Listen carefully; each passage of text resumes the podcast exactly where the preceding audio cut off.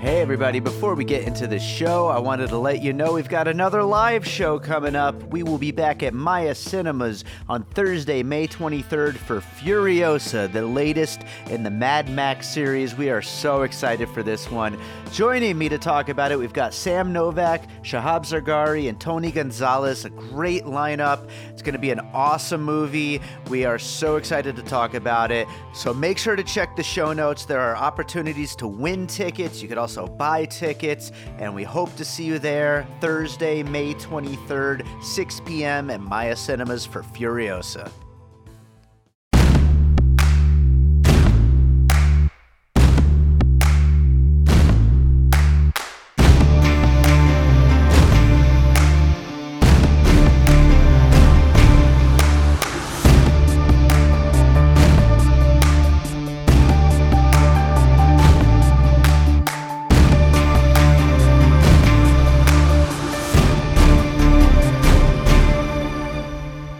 Right, welcome to another episode of Piecing It Together, the podcast where we take a look at a new movie and try to figure out what movies inspired it. And today on the show, we've got Chris Cranock joining me again. He hasn't been on the show in a little while, but it's always fun to have Chris on. We're going to be talking about one of the year's strangest movies, Annette. If you don't know about it, it's a very, very weird musical uh, with music from Sparks the band that has been around for many, many years, but has gained a lot of notoriety this year, I believe, from the Edgar Wright produced and directed documentary, The Sparks Brothers, that came out earlier this year. And part of that documentary was the story about how they wanted to make a movie, and here we are. Now they have a movie with the help of director Leos Carax. And uh, it, if you know his movies, other movies, and if you know the Sparks music, you know it's going to be strange, and it sure delivers on that. But we have a lot of other uh, interesting angles to come at this one from, from the musical angle, from the Hollywood adjacent story that it's telling, and from the performances and everything else going on in this movie. Lots to talk about. That is coming up here in a second. Before we get to the conversation, though, I do want to remind you, as always, to make sure you are subscribed to Piecing It Together on your podcast app of choice. We are, of course, on Apple Podcasts, on Spotify, on Pocket Cast, all the major podcast apps.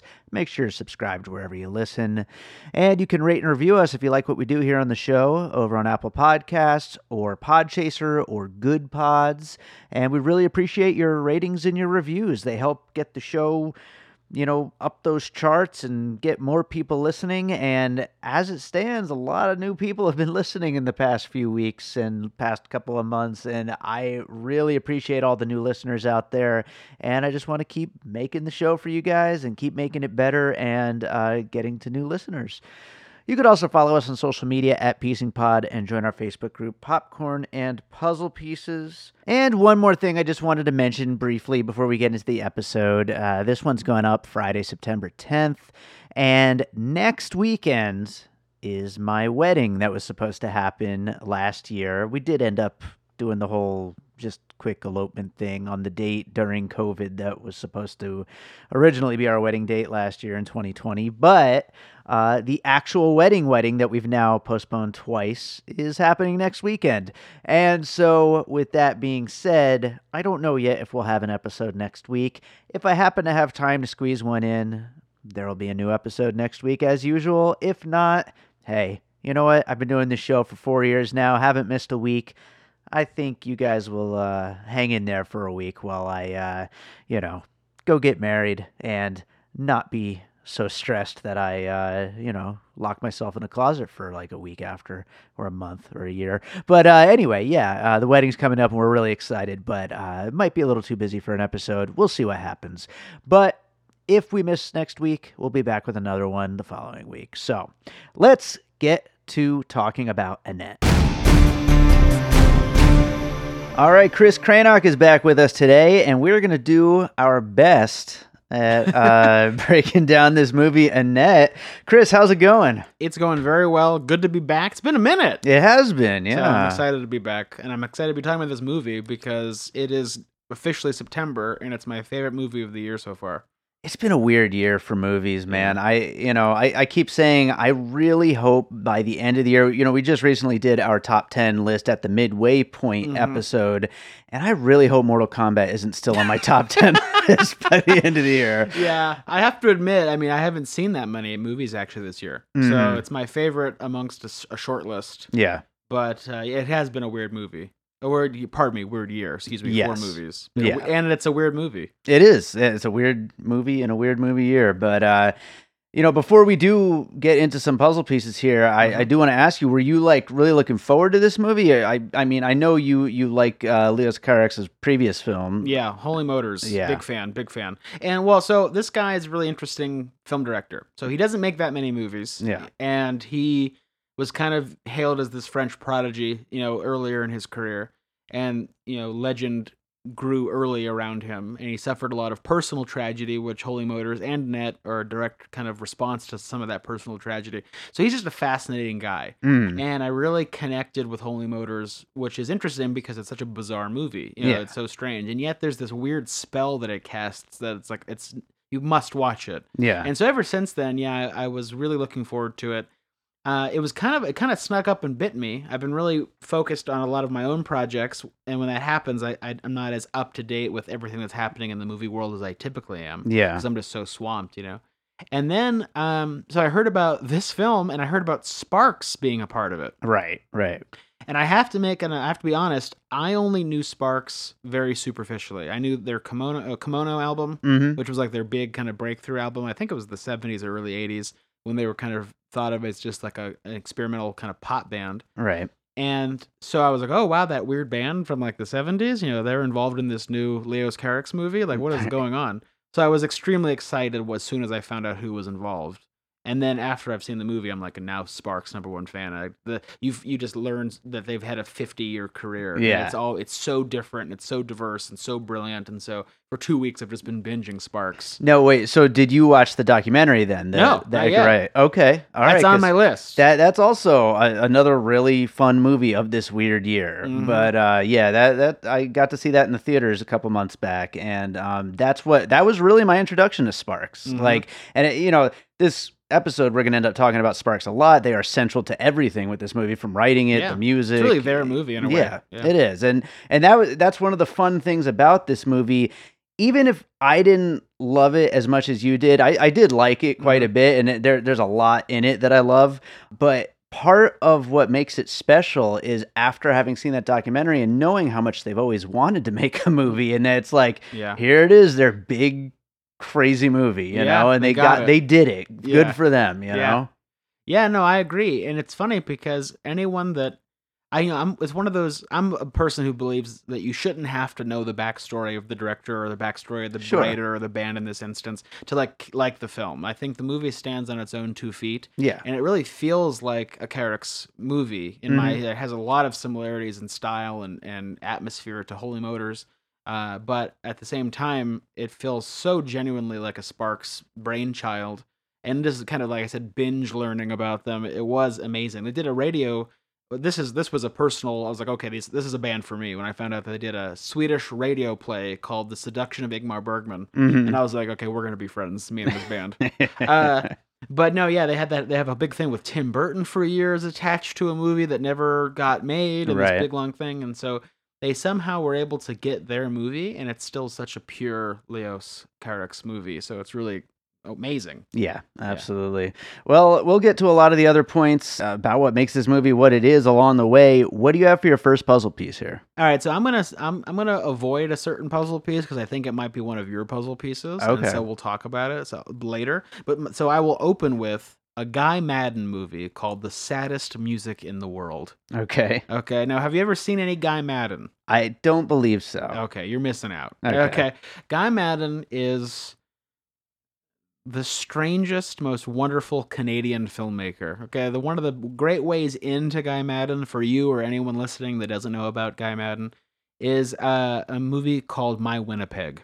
hmm And it's a semi-documentary. I guess that's a one way to describe it, but it's this kind of collage of childhood memories about his life growing up in, in Winnipeg greatly exaggerated. Mhm. And so if you want to get into him, that's the way to start. But the saddest music in the world is very much in the tradition of like all of Guy Maddin's films, uh, old timey 1920s silent and musical films. Sure.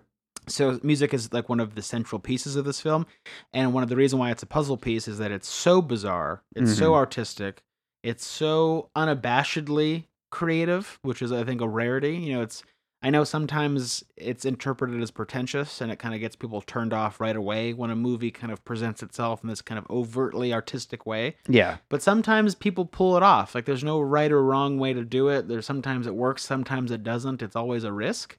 For me, Annette really works, and the saddest music in the world, and all of Guy Maddin's films are like, "Hey, I'm a crazy artist," like, and you just either have to go along for the ride, and so that's also something those two films have in common. Is like Mm. you're either you buy the ticket, you take the ride, Yeah. or you're gonna really not enjoy yourself. You have to be in sympathy with the films Yeah. to uh to let them in. And it, it is interesting given, you know, the moment we're in right now. I mean, this did get a small theatrical run, but it is, you know, the Amazon Prime original of the week. It's like right on the front page. Yeah. There's Adam Driver. Everyone knows him, Yeah, you Star. Wars. yeah, exactly. And it's like I can only imagine what people think when they load this thing up. I know. I, I love it. I really love that people are losing their minds. Well, the thing is, is that I mean, you know, this is very unusual for for the filmmaker for Leos Carax is that it had a fifteen point five million dollar budget Mhm. and it made zero dollars. It Yeah, made very I'm little money. It's a big bomb. Uh, which that's the thing is people put money into these films not to make money. Yeah. This is one of the great. thi- That art film still exists somehow, which is such a weird beast because the it, to make a film is such a risk on a financial level that it's amazing people still do it for the love and the passion and for the weirdness and for the art of it. So yeah. that's one of the other reasons why I love Annette is that's like how films like this keep getting made is such a blessing that we get to experience them just based on that element alone. That it's like they get financed, you know. Um, but yeah, and I love the surprise element is that everyone's like, "What the hell is this?" Yeah. People hate musicals. They yeah, yeah, I I guess they have their own audience, but even the audience that likes musicals, they Don't like it. yeah, they, they they want they want that just you know they're they're probably looking forward to West Side Story or something Right, later yeah. this year. You know they don't they don't necessarily want things that go outside the mold at all. They loved Jersey Boys. Sure. know? Yeah, exactly. God, that movie's terrible. Well, speaking of musicals, uh, I'm going to start off with 1975's Tommy. Nice. um, from Ken Russell, and of course The Who, another over the top, just bizarre movie musical from an over the top band, The Who. in and that an over case. top over the top director. over the top director, absolutely, with a weird plot, just totally bombastic songs, crazy visuals, just throwing it all together. I've actually only seen Tommy once, and it was at a midnight screening, just Oh, wow. kind of stoned out of my mind. and so That's the way to see it. that is the way to see it, and that's the way I wish I had seen this movie. Yeah. Um, I think I would have liked it more that way, but uh, but yeah, I, th- I think they definitely come from the same place of like a band with just big music and big ideas for what a musical could be set to that band's music. Yeah, I think that's actually a really great puzzle piece. It's not on my list, but it should have been. I always, I always like to retroactively add your puzzle pieces to my list because that's a damn good one. Feel free. But the thing is, is you know, it's funny. I so I I once a year I get obsessed with a movie, and so I I try to show everybody that I, that I know the movie Mm. because it's usually a film that's like lesser seen or something. Like like a couple years ago, my crusade was the last black man in San Francisco. So Sure. like every person I met, I was like, go watch this movie. Yeah. So I'm, that's going on with Annette right now. And w- what's weird though is that Annette is on Prime, unlike my previous films that I'm trying to get everyone to go see. So I've ended up showing people multiple times in like one week. So I've watched Annette four times My God. in wow. one week just because I wanted to show people. And I ended up watching it with them. And I kept, but the, what amazed me is that I got into it each time. I didn't look at my Mhm. phone or whatever. I watched it all the way through four times. And that's a pretty amazing feat, even for someone like me Yeah. who has a high tolerance and stuff. But what I noticed is that the first viewing, you can't help but notice how weird it is. Mm. But when you know that it's weird and you know what to expect, you can get into the story. And the reason why I bring this up now in, in response to Tommy is that Uh-huh. I haven't seen Tommy in a hot minute, but basically it's nuts. And the last time I saw it, I was like, man, this is still nuts. Like, Yeah. I, like I cannot penetrate how crazy this is. But I started to become really emotionally affected and, and involved in Annette. Like I liked it the first time, and I Mhm. ended up loving it in this in the subsequent viewings Okay. because there's actually a really beautiful and funny satirical story in there. And that's it's a beautiful tragedy in a lot of ways. It, Sure. it, it, it accomplishes a lot because it's a satire, it's a tragedy, it's very Shakespearean. Um, and once you kind of know that the weirdness is going to be there, I, I think it has a very powerful story. Unlike Tommy, that's one of the things where it diverges. Right. Is that I can't really get into Tommy on any other level besides the fact I'm enjoying them going nuts. Tommy is just the craziness and Yeah. the weirdness. Maybe I mean, I'm sure there's people that would disagree with that that like love Tommy and will explain to me why it's a great story, but or a great film in other ways. But I just love how batshit crazy Tommy is. And there's probably people on the other end of the spectrum that would tell you that no, there's nothing in There's nothing other than Yeah, weirdness. exactly, So, oh, sure. yeah. So and again, as as everything, every great piece, every great movie, you know, will will connect. Even not so great movies will connect with people for different reasons. So I found a really beautiful story and even a very coherent story. Mhm. You know, like the the uh, the the premise and the plot of Annette is very clear. Yeah. You know, it's very simple in a lot of ways. Like I said, Shakespearean in a lot of ways. It's a great tragedy, but it's just so weird that you think it's weirder than it is. I think it actually throws a little red herring into like, oh, this is like a crazy art movie, but Right. really not, in my opinion. Well, what do you got for your next piece? Uh, so I'm gonna do a movie called um, The Umbrellas of Cherbourg, which is a Jacques Demy, great French film. It's a musical.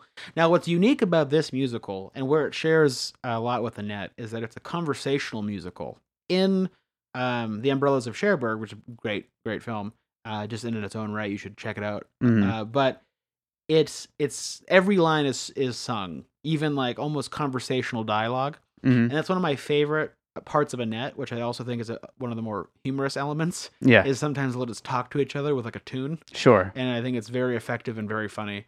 And I also have to admit, maybe I'm just like a weird fanboy with this movie, but every day I've had a different Annette song stuck in my head, and I've been Mhm. listening to the soundtrack. Even like I think I've gone overboard. I'm really a fan of this. Of this There, there's a lot of songs on there, and they're, they're very different from song to song too. Oh yeah, they are. Yeah, Yeah. yeah. Sparks in in and of itself as a band is extremely diverse. yeah, that was something I've been learning recently that every decade or so they're reinventing themselves and how they're staying really relevant and Yeah. cultivating kind of a cult status amongst musician you know musicians and fans.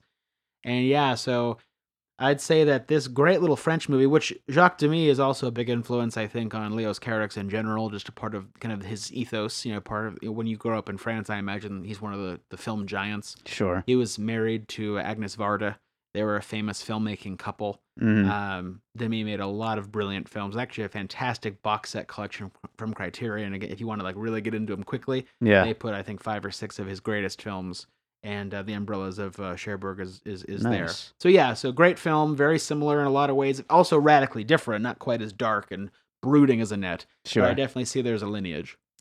All right. Well, uh, speaking of dark, uh, I I'm gonna go to one that uh, when I first heard about Annette, people said this is going to be this year's Vox Lux. And I'm going to use that as a puzzle piece Okay. here. So I, I do feel, you know, it's obviously a very different movie, but they're both like a very, you know, we, we keep using the word weird and strange and all that, but it is, but uh, weird and strange look at celebrity and the weirdness that kind of comes along with that Mm. and with people's obsessions with these people and their issues and their their problems that we normally we only get in kind of the tabloid sense where everything Mhm. is kind of uh, cleaned up to tell a story whereas here we're getting all these just bits and pieces and starts and stops of these characters and their lives together Mm. and then eventually coming down to uh, you know of course their baby which is the title character Annette which then becomes uh, in in the second part of the film becomes like the real uh, narrative drive is is its gifts and all that stuff. And of course the world wants that because the world's you know obsessed with with celebrities and their children. And that Mhm. seems to be like a big huge thing in today's culture. And uh, vox lux was another movie that i feel like kind of explored that in another very kind of off-putting way in a way, i guess you could say Oh, that film is disturbing. yeah very much and, so and hilarious. yeah Again, and hilarious really- and in, in that darkness it's so funny Yeah, I mean, one of my favorite performances of that year was Jude Law. Oh, in that God, film. he's so Oh my god, that Yeah. film was so good. That film's great. It was like that was like one of that was one of those like uh, crusade films where I was like must see Vox Lux yeah because another thing they have in common is they made no money. that, that's true yeah, Vox Lux I think was like on the bottom of you know the the box office that year. It was really really poorly received in terms of audience turnout. It was pretty well received in terms of criticism. People, Sure. you know the critics liked it.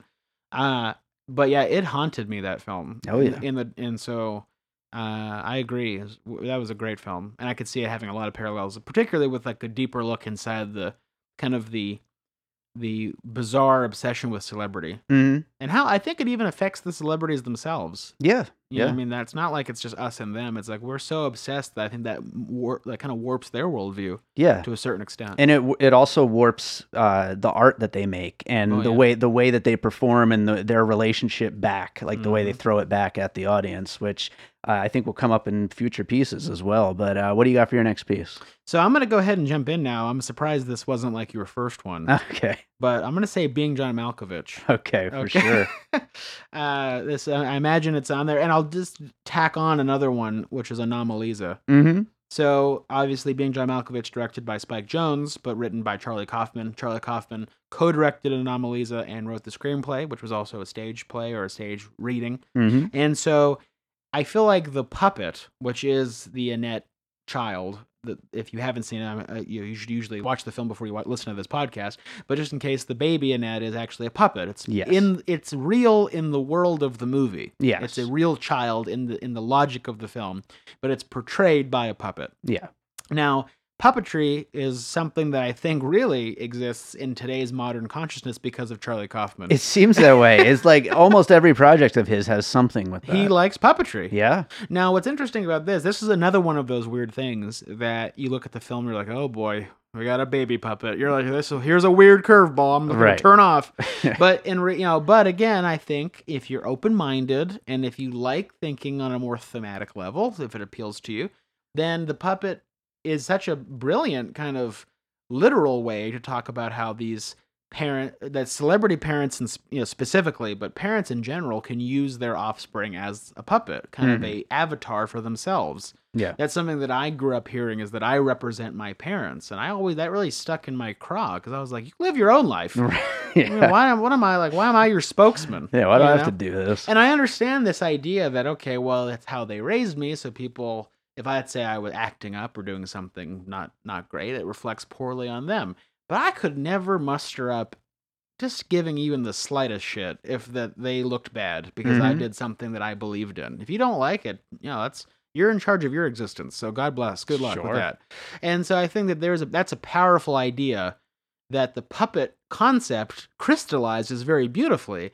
And I think it, these movies with the Charlie Kaufman vibe, and even like kind of the brooding atmosphere of even like uh, I'm thinking of ending things. I think there's even I'm still I'm throwing out all kinds of puzzle pieces, but Sure. they're sure. coming to me, you know, as we as I speak. But there's uh this kind of dark but strangely funny quality, and I think the puppet element visually and thematically is really well like the red carpet was rolled out by Kaufman. Yeah, I, I I agree with you completely. And surprisingly, it was not on my list being John Malkovich or Anomalisa, but adaptation was on There my go, list.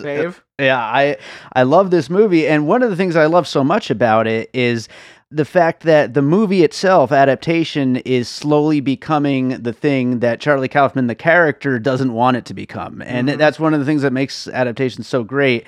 And uh, it's starting to become an action movie with, with characters that grow and Yeah. change, all the things that Charlie Drug Kaufman, the character, yeah, doesn't fall want. in love and everything. Absolutely. And I feel like there are levels within um, Annette where the characters, their stage presences Mhm. are starting to kind of bleed into their real life in a Mhm. way and and so it, it it becomes a matter of what is real and what isn't real between what you're seeing in their shows we spend many many like probably like 20 to 30 minutes i'm guessing of the two hour runtime just with adam driver on stage doing his show Yeah. or um, marion cotillard doing her show Mhm. and you start to like kind of lose the line of what what is their life and what is their shows and what what is real within those shows Very, and very true. And so I just feel like that that whole blending of, of art and real life within these characters and uh, the actors playing them kind of reminds me a little bit of what, what Charlie Kaufman's doing. There. I could see that the, there's a meta quality. Yeah. Not necessarily meta in the sense that they're winking at us, the audience. right, not real life meta, but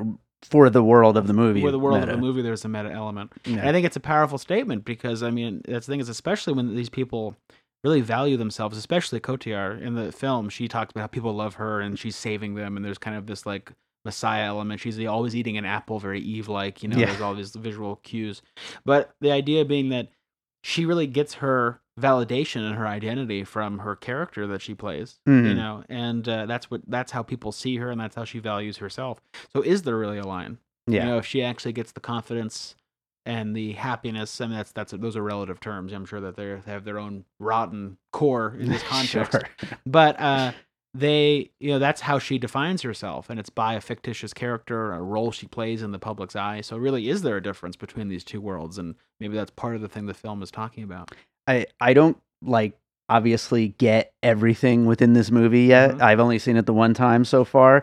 Uh, similarly, I don't get everything in Holy Motors, which I've only seen once so oh, far. yeah, But I do feel like, and I don't know if it was going to be on your list or not, but I feel like that kind of plays in as well. And Holy Motors. yeah, oh, without a doubt. yeah. It is on my list. It's right here. Is it? Okay, perfect. Then you'll be able to talk on it some more because yeah, I did think that it belongs on the list because in the same way that we're talking here with uh, with adaptation, I feel like some of those same things about the actor and uh, their their role within the work and uh, Mhm. and all that. Oh, it's a very similar theme. You know, the thing is, when I look at Annette and I think of it as a Sparks project, there really couldn't be a more perfect director to take on this story because Sure. I think it it it's obviously something that preoccupies Leo Carax's mind uh, is the the relationship between the actor and the role and the role they play in the world that it inhabits. Yeah. and like where's the line between reality and and you know and fiction Yeah, um, I think it's an interesting and, and subversive topic to talk about. I think in Holy Motors, it's such an idea, it's such a film based on concepts. It's such a conceptual film that is impenetrable in a way in terms of trying to uh, distill it down to a point that it's Mhm. making, which is one of the reasons that I'm so uh, kind of enthralled by it and it feels so alive, you know. yeah, And I mean, it's crazy because it's, it's voted this number 16, I believe, on the on the 100 greatest films of the 21st century so far, as Wow, voted by the okay. BBC. And that was from 2016. Uh, they haven't done they haven't done like a modern upgrade yet, but it was it was voted number 16 on the list. Hmm. And I could see why because it- people interpret it on the surface level that it's about cinema, but it's about so much more than that in the sense that you know we all play roles to a certain extent. Sure. Not to sound overly reductive, we all wear masks. You know that whole Yeah. that, that kind of basic, you know, simplistic, you know, freshman year psychology interpretation. But I mean, really, it is like that in a, in a way. Yeah. You know, so yeah, I think to me, Annette is almost a companion piece to Holy Motors. sure, yeah, It's much more linear. It's much more cogent. It has a more of, and I, th- I keep mentioning the word uh, Shakespearean, and that actually comes back from the Sparks music themselves. Their topics and their writing has always referenced Shakespeare and Mhm. Shakespearean female characters. So that's again, as I've kind of learned about them, I see this pattern emerging and how it's influenced uh, Annette. And the other thing is, in about Car- life, is that unfortunately, it's a sad thing to mention is that his partner, I believe it was his wife, uh, they were married, I believe, uh, killed herself Mm, and left him with a young daughter. And in the beginning of Annette, the guy behind the, and the sound booth is the director smoking a cigarette. May we start? And the young girl that's with him is his daughter that okay, he's been raising independently. And I think there's a very autobiographical kernel in Annette, and very much so in Holy Motors. It's almost like a confession in a sense that you know his his the his bleeding into the into his fiction that he basically survives in. You know, he, he hmm. kind of survives this tragedy through his work yeah, which is a common thing for artists. But anyway, so this idea of using your daughter as a way to define yourself yeah. is something that he personally was going through that I think is mirrored beautifully in the film.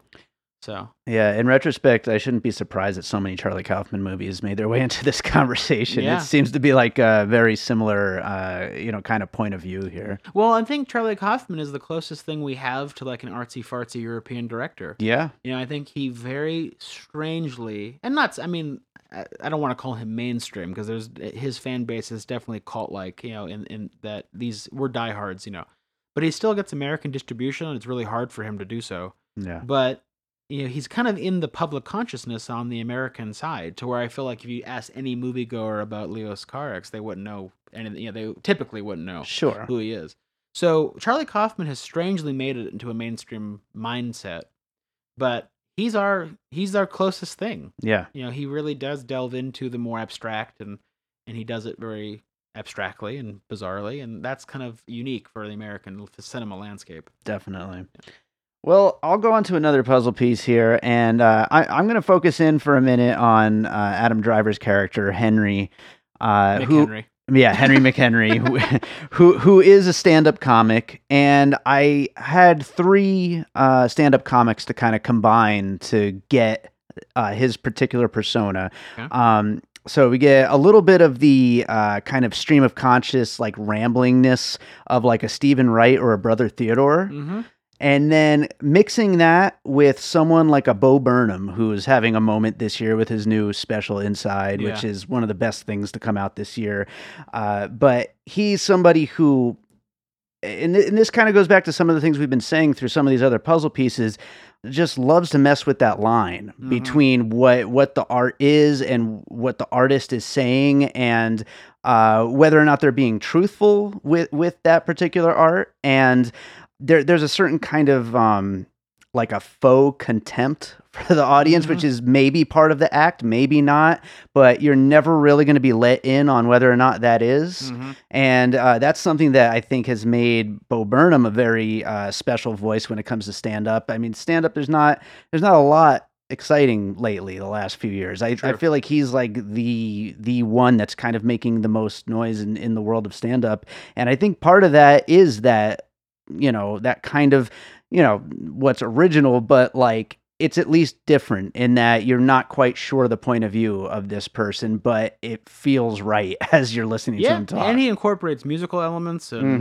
Mhm. you know characters and all kinds of different things. And so yeah, there's a lot. I think that's an interesting tidbit. yeah You know, I, I feel like the the shock comic element to Annette was an interesting choice mm-hmm because it, it I don't know if there is an, a medium where the artist is more autobiographical right and right where it's so that's the thing is art in general has been autogra- autobiographical since the beginning of time. I mean, the, some of the most famous things we ever look at are self portraiture, and we tend to think that there's some type of difference between Van Gogh painting himself or an artist writing himself into a film. So literally, like Charlie Kaufman did, or a version of him anyway, or even doing things as Fellini esque and being you know very very personal. Some of his stuff was almost confessional, you know, Mhm. Fellini.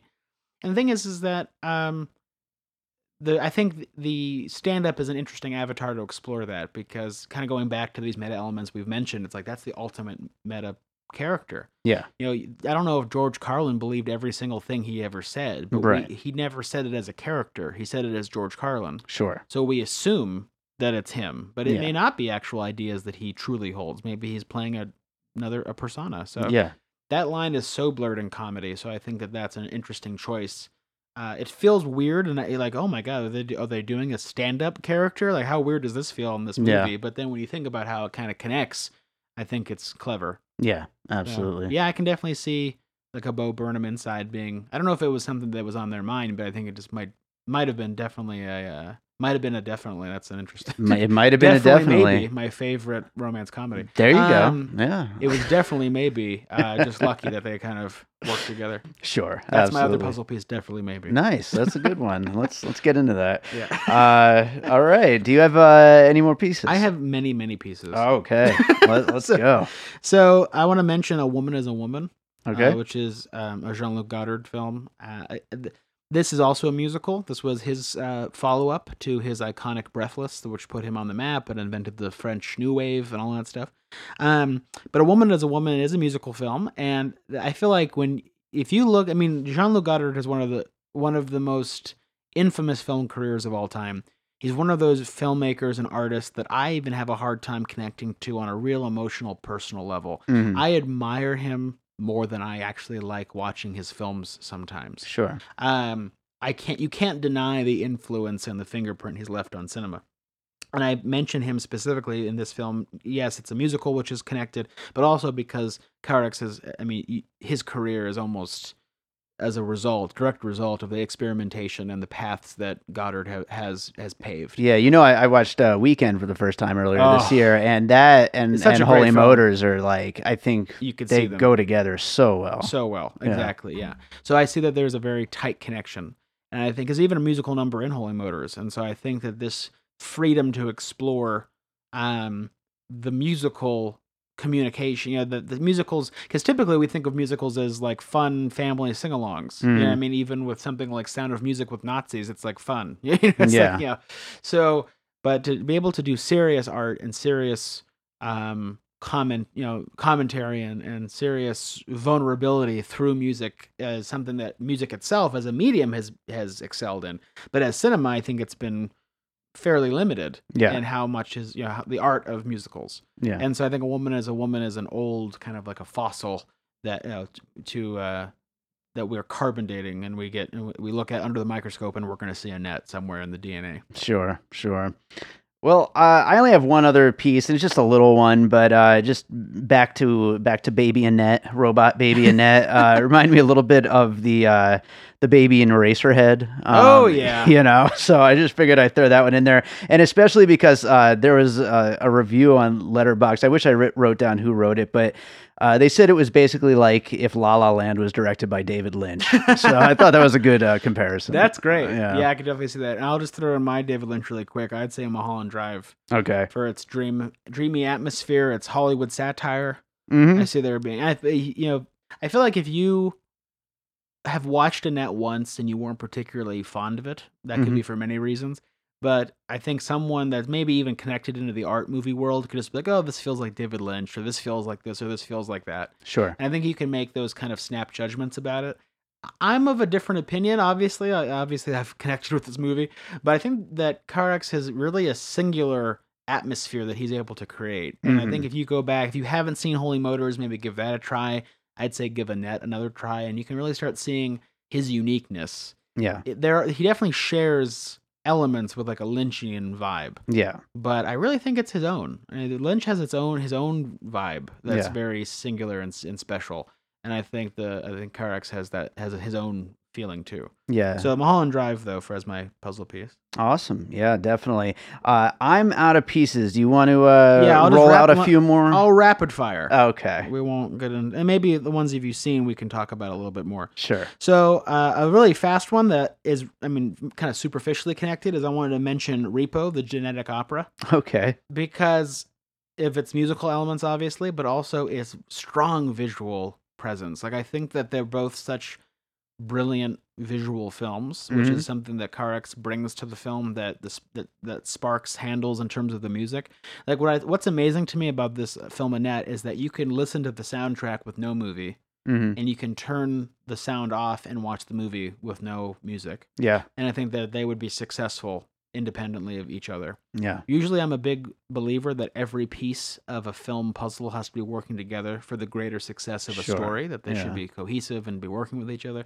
But every now and again, you have a unique film where you have two artists, you know, Sparks as a unit, brothers, the two brothers as the band, and you have someone like Leos, and they are both so strong in their creative vision that they can almost be independent of one another while supporting each other. Yeah. So that's another reason why I wanted to mention Repos is because that's such a strong visual film. Yeah, and I, I agree. I mean, I think that uh, you know, weird. Sure, we we can call Right. all of these movies that that uh, that Carax makes weird, but I think visual, like in, interesting visuals, is like the number one takeaway I get from from Yeah. what he does. Well, like, what does weird mean? It's Right. like you know, what, is it is it bad that it's does weird mean bad? No, You know it I mean? shouldn't It mean that. shouldn't. You know, weird. The thing is, I mean, I don't know if I give. I'm I might be too accepting of weird films just because I'm hungry for different things. Mm, So I tend, I tend to be a little forgiving if it's not if it's weird and different, and even if it's not particularly good, I usually will be a cheerleader for it, unless it's insufferable, unless Right. like, I feel assaulted sure. by the filmmaker or whatever. I have I get on my high horse about all kinds of things. You may have heard me say things once or twice on this program. It's it's probably it may have happened. Yeah. Um, but I try to be a cheerleader for weird things, even if they're imperfect. You know, I love when films take risks and then sometimes they don't always pay off. Yeah. And like everything I've heard is, oh, it's weird. I'm Mm. like, yeah, and, yeah, and like you Mhm. know, like that's not a bad thing. What's your second word you're going to use for this film? Yeah, I mean, incredible. I mean, you I want to convince you. I think because when I saw it, I was like, oh, David would love this film. I Yeah. Um, I thought I was surprised that you were, you know, that you liked it but didn't love it. I thought for sure you'd be like, oh, it's great. Yeah, and that doesn't that seems to be a pretty rare take on this. This is definitely a love it or hate it movie, and I, I think it just requires a second viewing. Yeah. honestly, and I'll get to that Yeah, eventually. for sure, it's worth it. And Yeah. it's very, it's a riveting story. Again, Yeah. I think as it has that solid Shakespearean backbone, which is one of my other puzzle pieces. Again, I've already kind of said it, so I, w- I- we won't dwell on it. But Romeo plus Juliet, Yeah. the Baz Luhrmann, it makes me almost want, want to vomit saying it that way. Um, but again, because he took a Shakespearean story and elevated it, and, and I mean that's a bold thing to say, elevated it, but in the in the realm of cinema, Yeah. added um music and added visuals that are so that have stuck in the modern I, I mean visual mind the landscape. I mean, Yeah. I mean it's in everyone's mind. Everyone loves that film. Yeah. You know, and I like that film. I don't think it's a particularly bad film, uh, just because it had heartthrobs in it and stuff, and all that. It was a pop culture moment, but it, the film stands up, I think, especially as a creative force. So I see that as a definite definite one. And then on like the other end of that spectrum, I'd have to say Lars von Trier's Dancer in the Dark. Okay. Yeah. Yeah, that's a big one. That's like a, big, a Dancer in the Dark because again they use music, but it's exploring. This is you know stars Bjork. Yeah. If you haven't seen Dance in the Dark, see it. It is brutal. Yeah. Like, like all Lars von Trier films. Sure. And here's another guy, not to get off on any rant or anything, but this this son of a bitch, Lars von Trier, Bastard. this bastard. Now the thing is, is that this guy, I can't help but respect this guy, but Mm. sometimes he irritates the piss out of me. Like Yeah. sometimes his experiments are so terrible that I'm like, this man is a charlatan. Mhm. And then I will see other films that are so successful, like like Dogville or like um, Breaking the Waves, or you know a lot of very you know Europa, and you can't deny this man is such a great artist, te- you know, teetering on genius. yeah. And so I've never had such a bizarre experience with a filmmaker where like I I love him and hate him simultaneously. That's Sure. that's a very rare experience, which means he's interesting me. He's provocative, and like sometimes in my worst moments, I try to write him off as just like a provocateur. You know, he's a provocative person. Yeah. Um, but I can't help but be intrigued by him. So Dance in the Dark is one of his great successes. And I think it's probably um it's an imperfect film. You know, it's not like a it's not like Dogville, which is a stone cold masterpiece, you know, or Breaking the Waves, stone cold masterpiece. But but Dance in the Dark is imperfect and flawed. But the way that they use music to reach into the deeper, darker kind of belfries of our lives, I think it has a lot in common with the net. And it's a kind of a film that I think it, it wouldn't be surprising to me if they went to people and said, "Hey, it could be like Dancer in the Dark" to get some money, Sure. you know, as a point of reference Yeah. because it has that artistic quality, it has the surrealness of it, it has the boldness of it, it has a satire element, but then it uses music very profoundly. Yeah.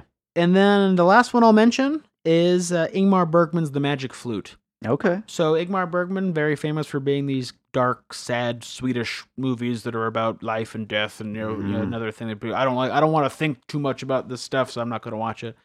But he made a, a comedy out of the Mozart farce, Magic Flute, and he brilliantly adapted it for cinema uh, in, in a way because he worked a lot on stage as well. He was a great stage director, very prolific stage director, but he also did many, many films, of course and then the connection with Sparks, who did the the radio play for Swedish radio called "The Seduction of Ingmar Bergman." They they were big admirers of his work and revisited a lot of his films when they watched, rather than when they were writing their their radio play. And when you watch a Magic Flute, uh, it's a great way to experience the opera if you've never seen it. If you never listened, if you don't like opera or whatever it is, if you're just not familiar with it, it's a great way in to the opera. And it's so funny and it's so visual and it's so fantastic.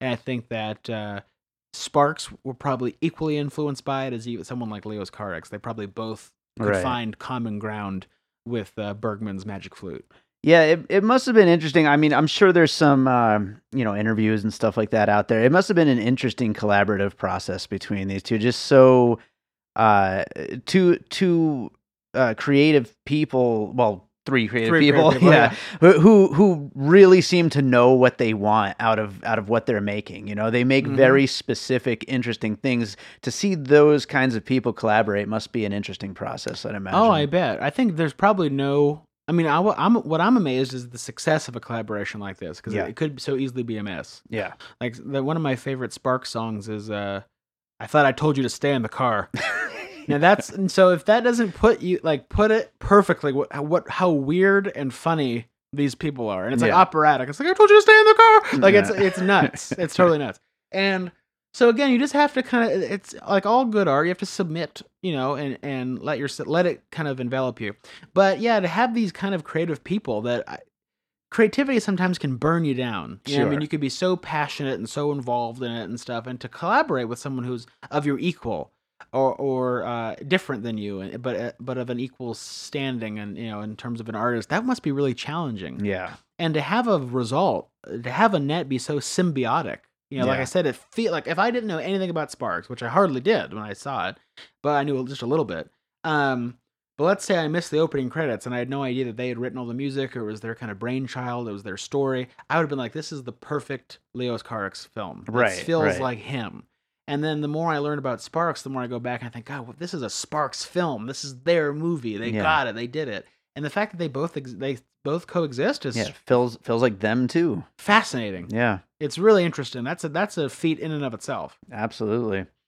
Well, I'm going to go ahead and do the finished puzzle, and then we'll get into uh, some closing thoughts here on Annette. So, the finished puzzle includes the saddest music in the world, Tommy, the Umbrellas of Cherbourg, Vox Lux, Being John Malkovich, Anomalisa, Adaptation, Holy Motors, Bo Burnham, Steven Wright, Brother Theodore, uh, Woman is a Woman, Eraserhead, Mulholland Drive, Repo the Genetic Opera, Romeo and Juliet, Romeo plus Juliet, that is. That is what that Uh, yeah.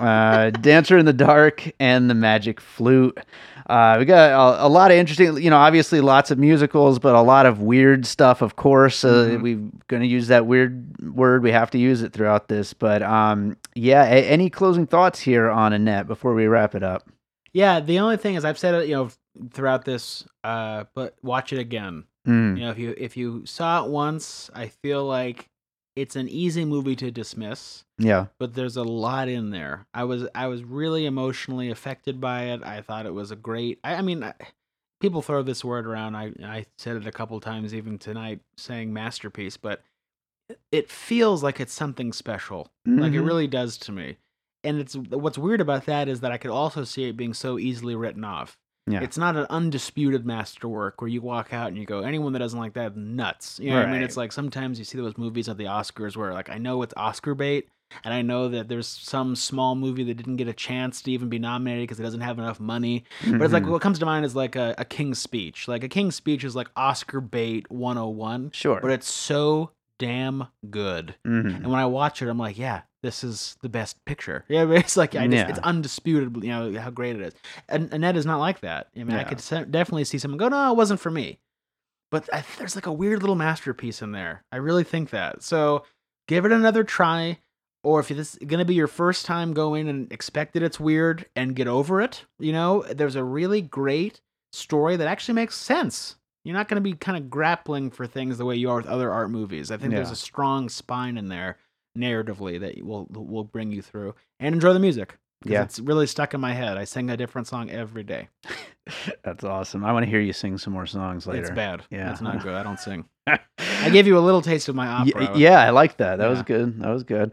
Uh, my only other thought that I just wanted to mention briefly, but um, Adam Driver, is there a more interesting actor right now? Nope. And he's a freak giant. He's He- like, he's so yeah, so unique, but like making such great choices. I all mean, the time.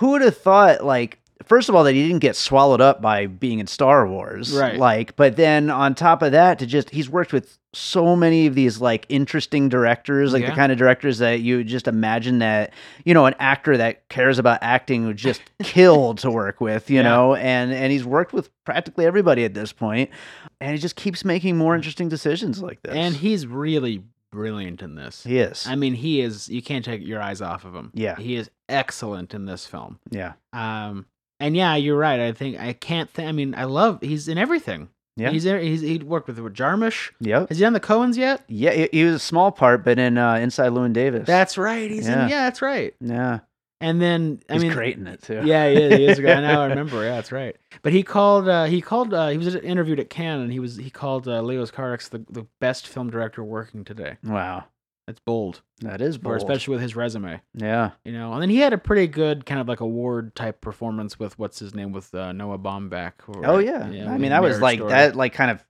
took over the whole conversation. That was a huge performance. But he was Um, brilliant in Paterson. yeah, uh, yeah. yeah, Paterson's great. Um also one. Spike Lee, uh Oh, Black yeah. Klansman. That's so right. Yeah. yeah, I mean he's just working with everybody and just consistently putting out great work. Yeah. So And this is one of them in my yeah, and him as a singer, shocking. yeah. Yeah, he's Yeah. able to do it. He pulled it off. It's not like he's a brilliant singer, but man, he really was able to do it. He had a Yeah. kind of a Lou Reed quality, kind of a talky, nasally Sure. thing going, which I'm all about. So I was like, all right, I'm into it. Well, I think that does it for Annette. Uh, Chris, is there another movie you watched recently you'd like to recommend to our listeners? So I would recommend No Sudden Move. Okay. If you guys hadn't seen it, I think it was a you know really interesting, well done, kind of an old school crime thriller, but really elegantly done. What's nice about the uh, the Soderberghs of the world is that they just have this confidence at this stage in their career, Mhm. and you just see everyone at the, like the top of their game. You know, it's not a perfect film, but it's very interesting. It makes you think, and it's just like these great guys having fun. They're having they're at the point in their career where they're not nervous Yeah. And so you feel that confidence in that film. And so no sudden move is the type of story where it allows a director to really flex their confidence muscle without being trying to overcompensate for insecurity. It's like he's a great director at this point and we just feel that so no sudden move is really good All right. and uh, barb and star go to vista del mar That was uh, that was fun. yeah if you don't like that movie don't talk to me That is Yeah. a fun movie yeah, absolutely. yeah well, uh, awesome, Chris. Why don't you tell people what you got going on with uh, film? Okay, well, I got a bunch of stuff going on. So I am in. So of course, Bizarro e Fantastico was the film that I plugged here many, many times, and uh, it's technically not even released because of COVID. Really, all the festivals we wanted to hit got delayed or Yeah. pushed back. So we really kind of went took a couple steps back to get a running start for 2022. So we're going to be doing a really aggressive festival tour now that it's wrapped, totally done, it's finished, and uh, you still can see it now if you'd like. You could reach out to David or myself. You go to chriscranock.com and see a way to contact me, and I can definitely give you the film early. It's just a password protected at this point, but it will be more aggressively out there next year. Uh, I'm also in production of my next film called Bipolaroid, which Mr. David Rosen is scoring, which is Mm. extremely exciting. It's going to be really good, guys. You'd have no idea. So we're making that right now. Uh, we're actually in the process of making it literally right now, in, a, way, in Mhm. a way, or just right before this event. Um, and then, of course, there's a play that I wrote uh, called L'Imposteur, the, the Imposter. uh, Do you do you say it that way every time you're talking about no, it? I was just kidding. I really try to make people hate me. Is Yeah. really the goal. This is really the ultimate goal. No, I'm like Annette. You either love me or hate me. Yeah, no, I'm sure. Um, no, so it's called The Imposter. Mhm. Uh, but it is in France. It's gonna, it's on. It's gonna. It's getting produced in Paris, and so you will not be able to see it stateside anytime soon. But hopefully, you will leave this country and go to Paris to see it.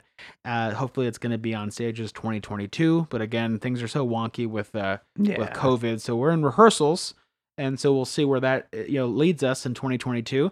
And then there might be a version that's stateside uh, and elsewhere at some point. So check out the, the keep track of the imposter. Bipolaroid's on its way, and uh, Bizarro will be hitting 2022. Awesome. Well, Chris, always awesome having you here on the show. I am glad we're able to do it again, and I look forward to hopefully getting you back again sometime soon. Absolutely. Thank you so much. It's always a pleasure to be here and talk about this cool movie. I'm Josh Bell. And I'm Jason Harris, and we co host a podcast called Awesome Movie Year. Each season, we take a look back at an awesome year for movies, which is every year. We deep dive into these specific years and we pick out why they were such great years for films. We go over the biggest hits, the biggest flops, the best pictures, some personal picks, some cult classics. Years we've covered in past seasons include 1994, 2003, 1977, and 1984, and we've got all of film history to look forward to. So check us out at awesomemovieyear.com or wherever you listen to podcasts. All right, so I hope you enjoyed that conversation about Annette. Thanks to Chris Cranach for joining me on that one. And, uh, you know, as always, I want to remind you to make sure you're subscribed to Piecing It Together wherever you listen to podcasts. You can find us on all the major podcast apps. Wherever you're listening to this right now, you could probably subscribe to us. And if you're not subscribed, you should, because there's always new episodes coming. There's always older episodes that you maybe haven't checked out yet, and you should check them all out. You should also rate and review us on Apple Podcasts or Podchaser or Good Pods or wherever you rate and review podcasts. You can also follow us on social media at Piecing Pod and join our Facebook group Popcorn and Puzzle Pieces. And of course, we really, really appreciate it when you share this show. If you like the conversation we're having, if you like what the show is and how we do the whole puzzle pieces thing and all that, share it get us in front of your friends, get us in front of new listeners. I just want to keep getting this thing out to as many new people as we can. And I really appreciate it whenever you guys share the show. So thank you so much. Uh, we also have a Patreon, the Produced by David Rosen Patreon, where I combine bonus and advanced content from Piecing It Together, as well as Awesome Movie Year, another great movie podcast that I produce, and from my music career. And I got some music stuff coming, I believe, next week at the time of this posting, uh, or it might be right after the wedding I told you about at the top of the show. Who knows what I'll have time for this coming week uh, to get up there. But definitely in the next week or two, there's going to be some new music stuff uh, hitting the Patreon. And we just uploaded a bonus episode of Awesome Movie Year for the James Bond movie You Only Live Twice. It's actually a uh, kind of between seasons bonus episode. So check that out if you're a subscriber to the Patreon, or if you get subscribed, uh, you can then check that out then. So let's close this thing out, speaking of music, with a piece of music. And I don't know, I was kind of just digging through my hard drive looking for something weird. I don't really have anything like the music that Sparks put out, but uh, this one's kind of weird. It's an unreleased track that uh, I, think I might have had it on my Reverb Nation at one point back when that was a thing. It still is a thing. I just don't keep up with it anymore. Uh, but it never made it onto any of my albums. But maybe if I ever put out like a B-sides bonus track compilation kind of thing, I would put it on there because it is a pretty cool track and it's nice and weird. So I thought it would be a nice one to include here on this Annette episode. It's called Crystal Moon. So enjoy this track and uh, maybe check out that Reverb Nation. Some of my old demos are on there. You know what? Don't do that. Just go check out my real albums if you like my music. Don't check out my Reverb Nation. I should probably take that down at some point. Eh, after the wedding, maybe. Anyway, this is Crystal Moon. Hope you enjoy it. We'll be back with more piecing it together coming up real soon.